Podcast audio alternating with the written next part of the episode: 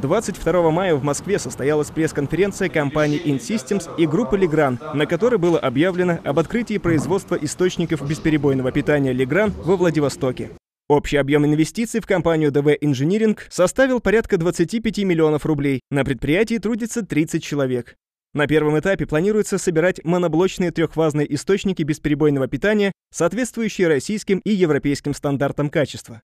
В дальнейшем планируется расширить линейку выпускаемого оборудования. Одной из причин, почему для старта выбрали именно ИБП, было то, что А, это достаточно простое развертывание производства, Б, то, что есть уже готовое производство в Ульяновске, которое можно Э, с которого можно взять лучшую Восток. Ну и то, что нет региональной специфики. Евгений Вирцер также отметил, что при выборе места производства учитывались логистика, доступность кадров. Кроме того, компания DV Engineering стала резидентом свободного порта Владивосток и получила налоговые и таможенные преференции. Группа Лигран расценивает проект как стратегический, знаменующий новую веху ее развития в России. Наш интерес был очень, очень понятный. Дальний Восток наш начинает развиваться быстро. Мы анализировали, что мы слишком удалены от наших пользователей и клиентов. И этот проект – это возможность приблизиться к пользователям, быть больше и усилить таким образом наше присутствие в регионе. Это иметь компетенции по нашим оборудованиям для того, чтобы обеспечить помощь, поддержку обучения советей пользователям.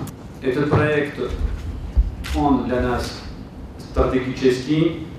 Мы э, рассматриваем это первый э, этап как начало нашего участия в истории развития Дальнего Востока. Производство таких технически сложных изделий требует высокой квалификации персонала. Запуск подобного производства для Дальнего Востока станет своего рода прецедентом. Такое изделие ВП? Это изделие, в котором э, достаточно большое количество операций, они, на первый взгляд, их не видны. Это не сборка шин, складов мостов, это непосредственно калибровка изделия, это входной-выходной контроль качества, который проводится по более чем 20 параметрам. Это, соответственно, прошивка изделий, проверка согласованности углов агрегатов, ну, в данном случае это механические операции, которые подразумевают под собой это сборка батарейных комплектов, это инсталляция этих батарейных комплектов непосредственно внутрь источника, соответственно, их закрепление, их э, коммутация, правильная коммутация, и в дальнейшем, соответственно, сборка самого изделия. Открытие производства ИБП во Владивостоке даст конечным заказчикам сокращение сроков поставок и привлекательные цены. Говоря о крупнейших заказчиков для этого оборудования, Евгений Вирцер отметил, что сейчас практически не осталось отраслей, где бы не использовались ИБП. Если мы говорим про наши проекты, это в первую очередь космодром Восточный мы планируем там оборудование устанавливать, Амурский ГПЗ, Сила Сибири, э, Русагро объекты, ну, завод «Звезда».